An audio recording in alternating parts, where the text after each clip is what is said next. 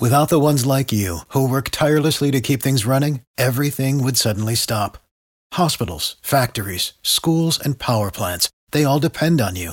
No matter the weather, emergency, or time of day, you're the ones who get it done. At Grainger, we're here for you with professional grade industrial supplies. Count on real time product availability and fast delivery. Call clickgrainger.com or just stop by. Grainger for the ones who get it done. Every team, every topic, everywhere. This is Believe. I mean, here's a guy that criticizes everybody, whoever they take.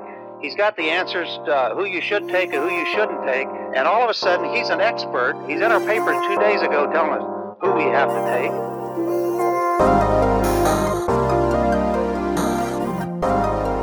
Welcome back to another episode of the Believe in NFL Draft Prospects podcast. We are continuing on in the college football season. We're not at NFL draft season just yet, but we still have thoughts and things that are going on in the NFL draft world.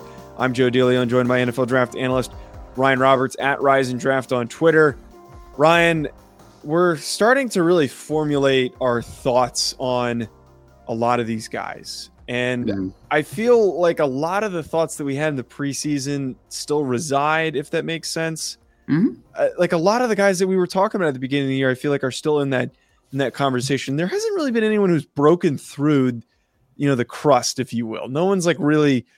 We've talked about some guys like Olu Fashanu was one, yep. and we already knew Clark Phillips was good. So like him being one of our risers. We're going to talk about two other guys that maybe aren't necessarily first rounders, but mm-hmm. is it is it weird to say that no one has really exploded and ascended to the point where they are suddenly and unexpectedly on a first round radar? In the media side of things, just in general. I, yeah, I mean, that's a good question. Actually, I haven't really thought about it too much, Joe. I mean, I, I feel like there's sequence to there's sequences to the draft process, right? Like right. there's usually the media driven stuff now, and then you get into the bowl season with early declarations that you're just kind of like, I didn't know too much about that guy, or get into the All Star circuit where guys pop off and then they mm-hmm. rise. I mean, like, was anybody talking about Cole Strange before no. the Senior Bowl? You know, and, and it, I mean, but even after he had a great game at Chattanooga against Kentucky, people weren't talking about him a ton. Like, I mean, I think Jim Nagy tweeted some about him after he had that game. But I think that there's sequences to just how guys rise in this process. You know what I mean? So it's Fashanu's a good one though. Olu Fashanu's mm-hmm. a good one. But I mean, yeah, to your point, most of the guys that we expected to be good football players are the guys that are being good football players. So there's always going to be the Fashanus of the world, though. I mentioned Bralen Trice a couple weeks ago, who I think is yep. going to have a big rise in this class. Like, there's always going to be some guys, but to your point, uh, maybe not as not as many. I guess the uh, the volume might be a little down to compared to some years. Right. It just my main point with the the opening thought there is it just it feels like the expectation is kind of just stuck where it's been. You know, and like we we talked about like how good we thought Quentin Johnston was over the offseason, but we recognized yeah. some of his issues. And, and even though he's dominating right now, there's recognition for that. My expectation, my thoughts on him now, my overreaction kind of came down to earth when you explain some of those things. It just feels like there hasn't, again, there's, eh, we're like right at the same level of whatever expectations were. Maybe, maybe things yeah. change over the next couple of weeks, but the only main guy that keeps getting brought up is Hendon Hooker. I feel like like that's the one guy who like everyone is now making that debate. By the way, Ryan, I gotta say this before we we talk about um we yeah. do the read and then we talk about um the Roquan Smith trade. I saw and I, I, was just kind of poking around some articles, and I won't say what outlet, but Max Duggan's name was brought up as a riser. Uh, would you care to comment on that? You know, it's funny, Joe. I did a a petty kind of it was supposed to be like it was supposed to be a funny tweet from like mm-hmm. 2021 that someone just commented on the other day, and I I said in the tweet that Max Duggan is my off the wall pick to be a riser in that draft, and obviously that didn't happen. And uh, I guess people thought that it was a good take by me, but I was completely joking. I wasn't being serious with it. I, I he's more talented than some guys we've been hyping up, man. I mean, yeah. like it, it's. It, I mean, like the Sam Hartmans of the world. Like, why wouldn't I take him in that bucket over a Sam Hartman or a Grayson McCall or something like that? Like, eh, there's a merit to it, I think. I mean, I don't think anybody's going to go like top 100 pick Max Duggan, but like day three developmental guy, why not? You know, it's a dart throw at that point, but yeah, he's uh, like he's a really good athlete. Like that's where the, yeah. the the value is. But then there's obvious limitations to his arm. Like his he just he's not really he's not a natural thrower. He's like no. it, it's just very mechanical. He's like one of those guys that's like a Josh Dobbs, Chris Streveler, yes. like one of those guys, right? Like they're big, strong, good-looking athletes, but and they have decently strong arms, but it's not a natural release, right? Like it just doesn't look like they're not a. It's just everything's very mechanical and yeah. robotic, and it's just weird. Yeah. The, yeah. the other thing too, if you watch TCU football games, and like again, I'm high on TCU this year. I love watching them play but you got to understand the context of like a lot of his production. Yeah. And you watch it, it's a lot of wide open receivers. It's a lot of throws that are are taken to the house by Quentin Johnston and and some of those other really speedy guys. Like he is really helped by the circumstance mm-hmm. of all of those athletes. And I think you take him out of that situation and say you go put him on like Illinois or mm-hmm. heck, mm-hmm. put him mm-hmm. on Syracuse. Like I don't know if he's as productive. Like I don't know if if we're talking about him in the same the same light. It's a fair point, and I would say this. You know, it's we're always going to run into the air raid thing of how translatable it is to the next level because Sonny Dykes is an air raid guy, right? Like he he was like that Mike Mike Leach tree mm. at one point, like he's that guy. So there's there's merit to it. I've heard also heard people bring up Hendon Hooker in that vein too. It's like you know that offense creates a lot of easy throws, and it does, and that's why you need to decipher the easy versus the translatable versus the makeup that a player has. So I, mm-hmm. I think I do think though that I mean Max Duggan has done about as well as he could do this year, man. Like what a step that he's taken as a player. He wasn't even starting. I know. Well, that's why I hate when people use that as a scapegoat. I remember um uh who was the coach that just said oh it was uh it was what's his name from Texas A&M? His name's escaped me. Jimbo. Jimbo Fisher was like, yes. Do you remember when he started Haynes King to start the year and then he benched him for Max Johnson? I remember when Haynes had to start again because Johnson got hurt. Uh, Jimbo was like, "Oh, well, you know, we're playing with a backup quarterback," and I'm like. Jimbo, he's your starting quarterback right, the, the year, right. buddy. Like that's such a, a lane, bad excuse. Such a bad excuse, man. Uh, just because you're just because you're like three and four, or whatever you are with one of the best recruiting classes ever. That mm-hmm. doesn't give you a doesn't give you an excuse for this right now, man. Doesn't give an excuse. I won't take us down the rabbit hole, but that why the Conner Weigman kid is is, is fun. Like that. No, he's he, he's well, and but then Joe, you can also poke holes in the coaching though. It's like, why was Conner Weigman not starting earlier in this season? Like yeah, the, you know, after after you had Max of, yeah. after, after Max Johnson gets hurt, after you've already said nope, Haynes King's not the guy, and you go to Max Johnson, why isn't Conner Weigman in the conversation after Max Johnson gets hurt? Like just a lot of weird things, man. A lot of weird things. A lot of messiness. And speaking of messiness, we're going to talk about the Chicago Bears. Before we get to that, though, uh, I want to tell you folks about Bet Online. We've got the NFL surging on, college football surging on. We also have got the NBA, NHL seasons that started. You can also be betting on the World Series. And if you're going to be doing that, make sure you head on over to Bet Online, where you'll find all the latest odds, matchup info, player news, and game trends as uh, your continued source for all of your sports wagering info. Bet Online features live betting, free contests, live scores, and giveaways all season long. Head to betonline.ag and join and receive your 100% welcome bonus with your first deposit. Make sure you use promo code BELIEVE to receive your rewards. Bet online where the game starts. All right, so we had a trade go down that was pretty significant. Now, I know that there were a lot of trades that have been happening over the past few days, and once the trade deadline hits, there's going to be even more significance. Um, but I think that this Roquan Smith trade by the Chicago Bears is probably going to be the largest one in terms of capital. I I, I mm-hmm. doubt that someone massive gets moved for a first round pick, but Roquan Smith is heading to the Baltimore Ravens, uh, and they are currently in ownership of a first round pick, two second round picks, and uh, two fifth round picks, along with two fourths, a third, and a seventh. So they are pretty stacked up for this upcoming draft class.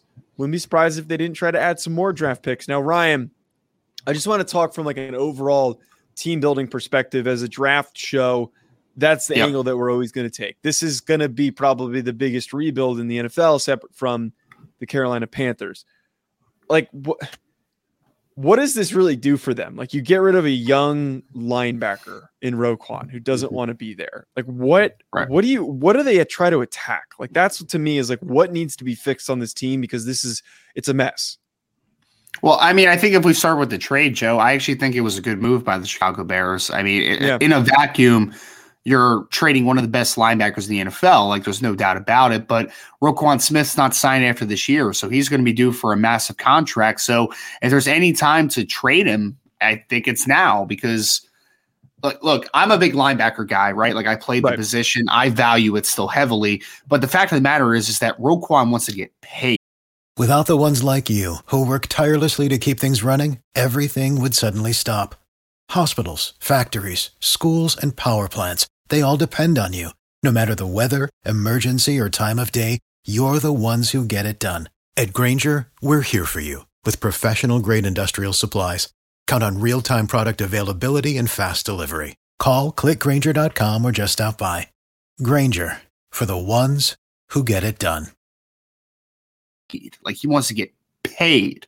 So I don't think that where you with what your roster is right now with your, with the Bears, I don't think you have a window that would make sense to pay an off-ball linebacker twenty million dollars a year. Like I just don't think that makes sense, right? So getting a second and fifth, I think, is pretty good value for what Roquan is. You know, he's a good football player, no doubt about it. But you're a Chicago Bears team that has a lot of uncertainty, and right now you need to build the right way, in my opinion. Right? Like I would ask you, Joe, like who are the pillars on this Bears team right now? I mean, maybe Justin Justin, Fields. Fields. maybe, maybe. I, mean, I, I it's I think it's still Yeah. the, the jury is still out in that situation. I'm saying like, who are the pillars that you know for certain are pillars? You know what I mean? Like, I push back slightly on that on Justin Fields Uh-huh. because like I having me been like a Giants fan and watching Daniel Jones every single week and Yep. like people the way that people talked about him after his second year Justin Fields is in his second season and there's a lot of nice things that are Mhm. flashing and considering the circumstance there's nothing around him. So like yeah, I would consider him to be a pillar. Trying to reset at quarterback is just going to offset you. At the very least, you've got a really good athlete at quarterback. Maybe you put some weapons around him and you build up that offensive line. He's going to do a lot better. But to your point, you don't know for sure because he hasn't Right. shown enough certainty in his performances. But right Mhm. now, that roster's a mess. Justin Fields is, I think, the only level of certainty. And I like maybe like Khalil Herbert's nice, but he's not a pillar. He's just a piece on that that roster.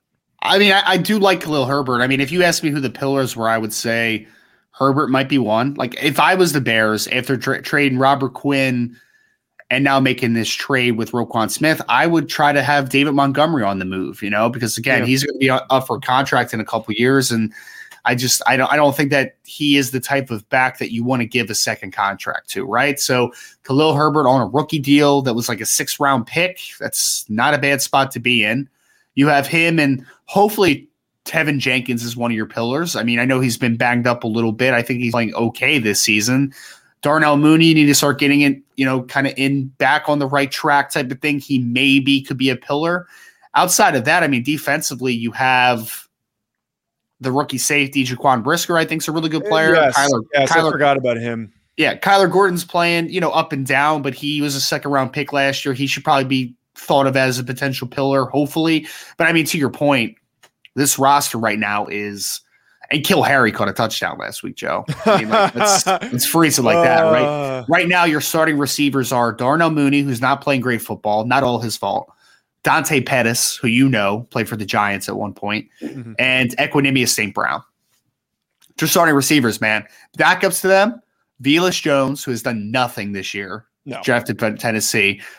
I mentioned N'Keal Harry, and then Isaiah Coulter apparently is on the Bears, Joe. I Uh, don't know yes, if you knew he that is. one. He has not. So- No, I did know that. I did know that Zay was on the Bears, but I don't. They panned over to him on the sideline, not dressed, talking to someone. So I don't know if he's.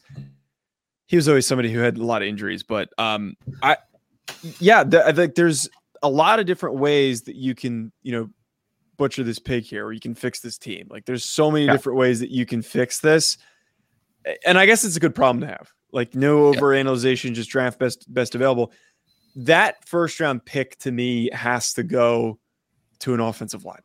Like they can't, and I know that we try not to emphasize the like, oh, you know, reach because indeed Mhm. you can't continue to watch Justin Fields fight for his life. But it helps them. The one thing I will say that that second second round pick, this isn't a great receiver class, but there's going to be some pieces in the second round. Like that's a really good Yeah. opportunity for them to get maybe one or two guys, just some weapons. Like they need to start offensively because that's where the best possible pillar, at least the foundation, is Justin Fields.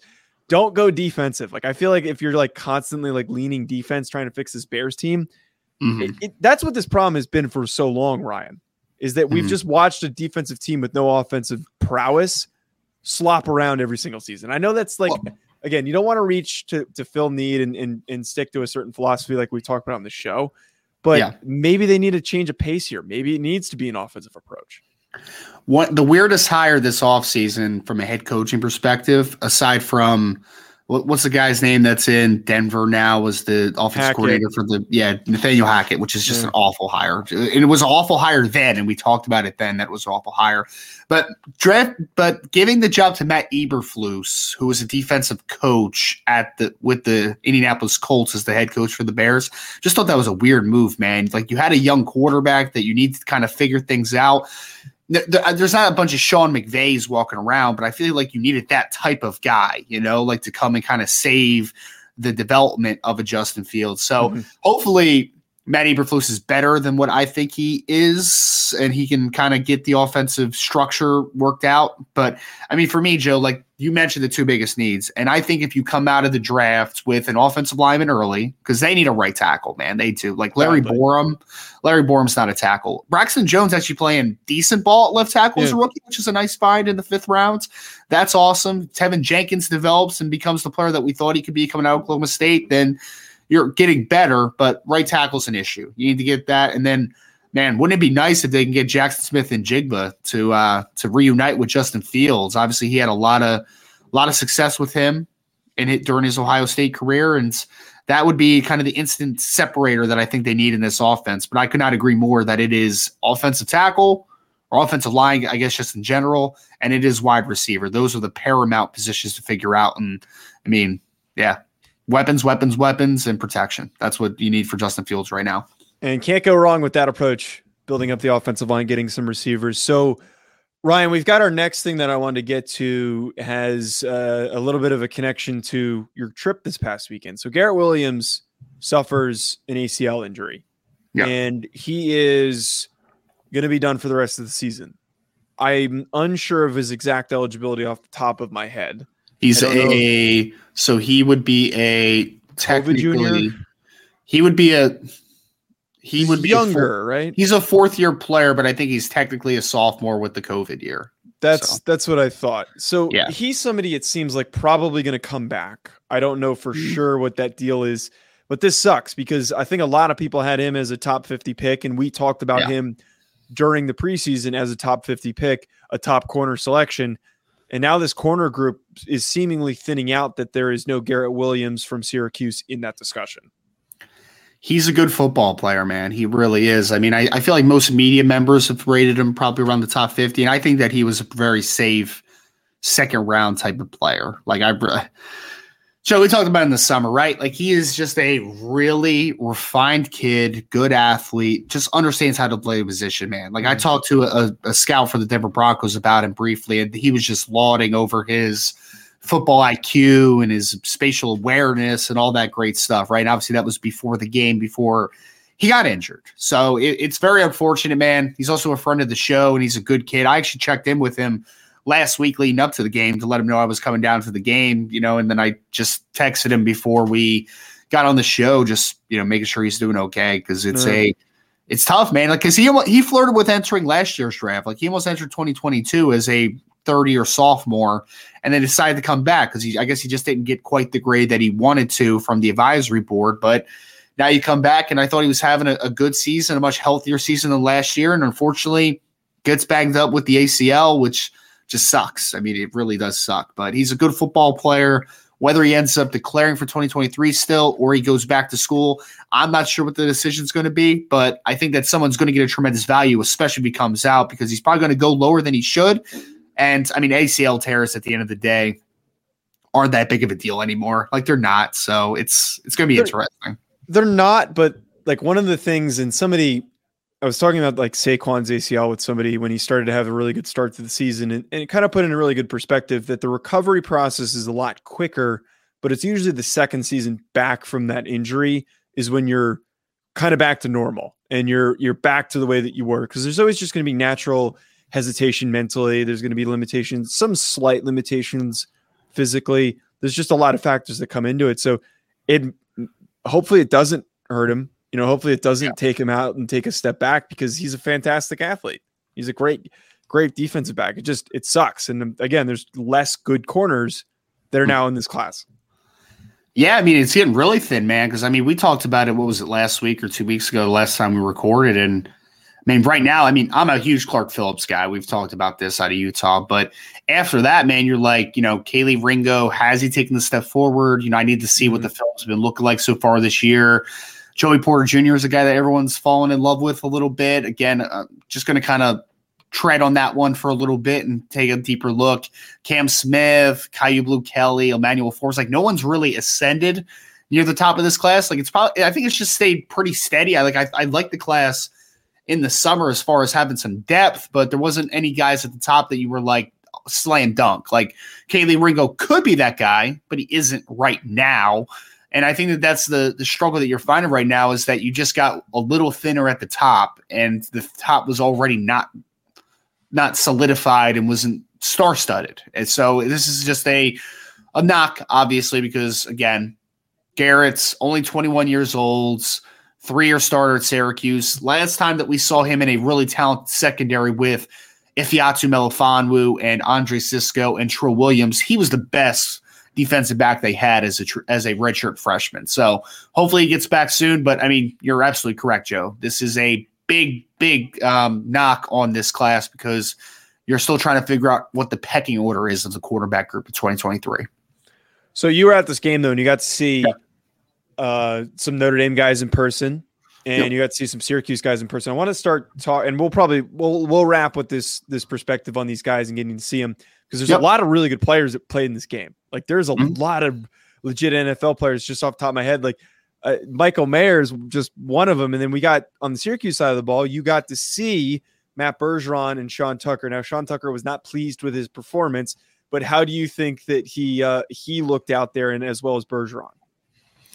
Yeah, I mean, I, I think that for me, Tucker did pretty much everything he could with what he was given in that football game. I mean, you probably watched it too, Joe. It was like, yeah, the only big run he had on the day was him, you know, completely bending a zone back and working outside because there just was not much room, And The Notre Dame defensive line and linebackers really played a good football game. But so it was more downhill type running for Sean Tucker. He just kind of had to take what was given to him. But I thought you saw the instances of hey, when he gets out in space, he's got a little bit of juice to him. He's got pretty good vision as a zone runner. Just wasn't a lot of opportunities in this football game. And they even tried to sneak him on a couple wheels down the field where it was actually Isaiah Foskey covered him stride for stride, which was pretty wow. wild at 6'5, 265 pounds. But to your question about T- Tucker, man, is there a like clip of that? Wait, is there a clip of that? I can, that I can find a clip. Yeah, I got the old 22 on it, so I could uh, um, I can find a clip on that, man. It was wait, wild. Quarter, do you know what quarter that was in? I might pull it up while you're talking. I believe it was third quarter, most likely. I believe it was the third quarter. Okay, I'll, it was I'll pull it up later. It was that's that's it was literally Joe, it was literally back to back plays, man. They ran the same wow. play, like wheel route, and they got him matched up against Foskey, and Foskey ran stride for stride. It was, dude, it was Talk about bananas. a size mis- mis- mismatch there. Yeah, we're talking about. We're talking about 5'10, 210 versus 6'5, 260. Like, it was bizarre, man. I was just like, wow, that's eye popping because Isaiah Foskey has been a very up and down football player for Notre Dame this year. But then you see stuff like that, you're like, freaky stuff, man, freaky. Mm. But uh, so I thought I thought that Tucker did good with what he had. It wasn't anything spectacular. Bergeron, I didn't really check much out on. I mean, I'll tell you this: I saw him warming up before the game, and I was like, "Oh, my guy looks the part. Like he is all of six foot seven and three quarters and thirty four inch arms, and it all checks out." So, I think they both had solid showings in this one against Notre Dame. Now, for the Notre Dame guys, um, we were texting a little bit about Brandon Joseph, who had a really, really nice day in this game. There's actually a possibility that he's not really part of this class. And I think that the more that we were talking about it because of his eligibility, it might be more beneficial for him to stay back another year because he's just one of those kids that's super raw. Like he he's got all the traits, but he just hasn't really actualized it yet. And I think he's not necessarily there there to his full potential in his first year at Notre Dame. It really might benefit him to to go back. It's been a roller coaster for him, Joe, because if you remember against Ohio State, he played really well. He looked fantastic in that football game. And then he actually missed a game. I think it was either the UNLV game or he missed the Stanford game. And I, I think that kind of the story is, is that he was banged up, you know, throughout a little bit of the early portion of the season until now. And you saw him warming up against against Syracuse. And I mean, he is he is the life that that Notre Dame needs, man. Like he's got so much energy. He's a springy athlete. First play of the game, he jumps a slant, pick six, which was fantastic to see. But the more impressive play, in my opinion, was in the fourth quarter. He had this rangy interception working over top that was there was this phantom offsides call that uh, I still haven't seen it on film, but it was just a rangy play working from center field. He showed the quickness he had, and then in the run game, man, there was one play where he stuck Sean Tucker in the hole, dude, like stuck. And I'm like, oh boy! And it, and he put that that video that um, picture on Twitter, which is fantastic, clowning on so Tucker disrespect. What like was Sean Tucker talking shit to him? That just seems so unnecessary that he just took that. I, it was hilarious, but it was just a little bit unnecessary that he took that shot. I, I would say this: I don't know if Sean Tucker's a, a, trash talker, but I do know that Brandon Joseph is a t- trash talker. So did it happen during the game? He, he's probably drawn with a bunch of guys, but mm. it's going to be interesting though, Joe, because Notre Dame plays Clemson this week, and then they have a couple easy games: Navy, Boston College, but then they end against USC. So to your point about is Brandon Joseph going to declare? It's I think it's going to depend a lot about what he looks like down the stretch because the scouts are going to go to the Clemson game. They're right. They're going to go to the USC game to see what his impact is, especially against the pass against USC. So right now, I would say as we are standing right this second, I would advise Brandon Joseph to go back to school. But if he mm-hmm. lights it up down the stretch, who knows, right? Like he, it only matters what you did your last snap. It only matters what you did down the stretch of a season. Those are the games that scouts are going to watch. And if he show, if he if he comes to ball out against Clemson and USC, still possibly declares, but it's a kind of a wait and see for me right now. And not shockingly, you were salivating over Michael Mayer and you were tweeting about him a little bit today or was yesterday. I forget when you Joe, were tweeting about him. Joe, it's it's insane, man. I, I so I'm on the the th- there's a live chat thread on Irish Breakdown on the message uh-huh. board.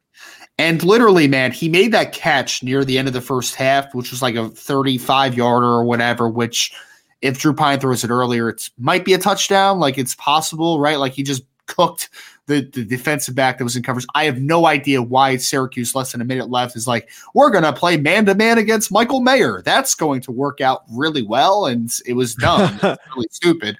But I, I literally wrote in the in the thread after that happened. I'm just like, I think we all, as Notre Dame fans, need to take a step back and truly appreciate who Michael Mayer is, man, because I mean, Joe, it's easy to kind of overlook it because he's still an active football player.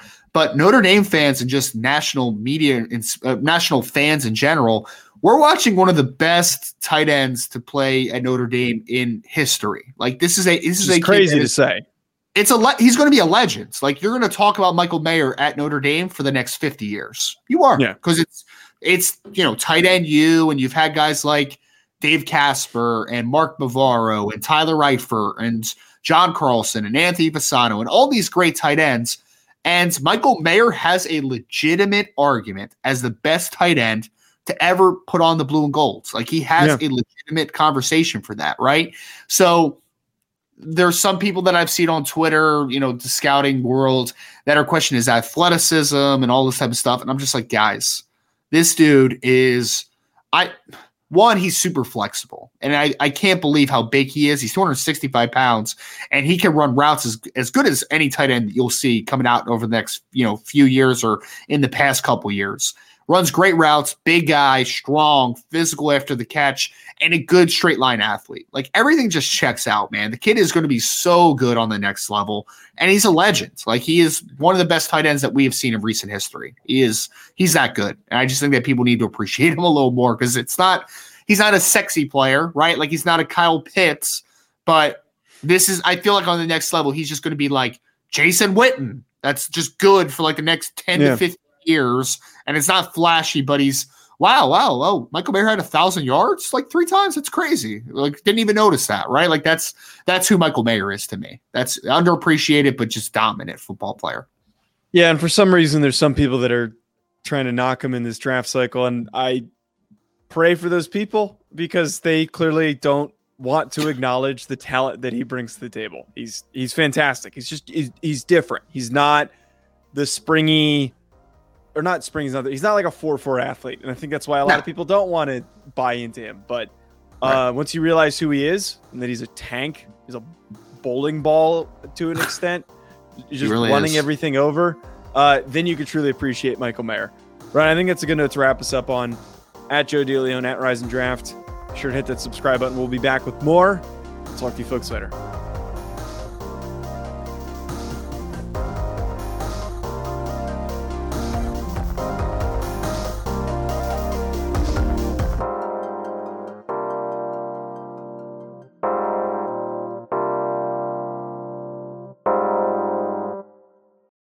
Without the ones like you, who work tirelessly to keep things running, everything would suddenly stop.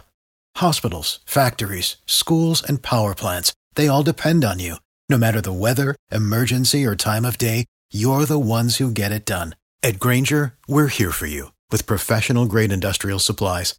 Count on real time product availability and fast delivery. Call clickgrainger.com or just stop by.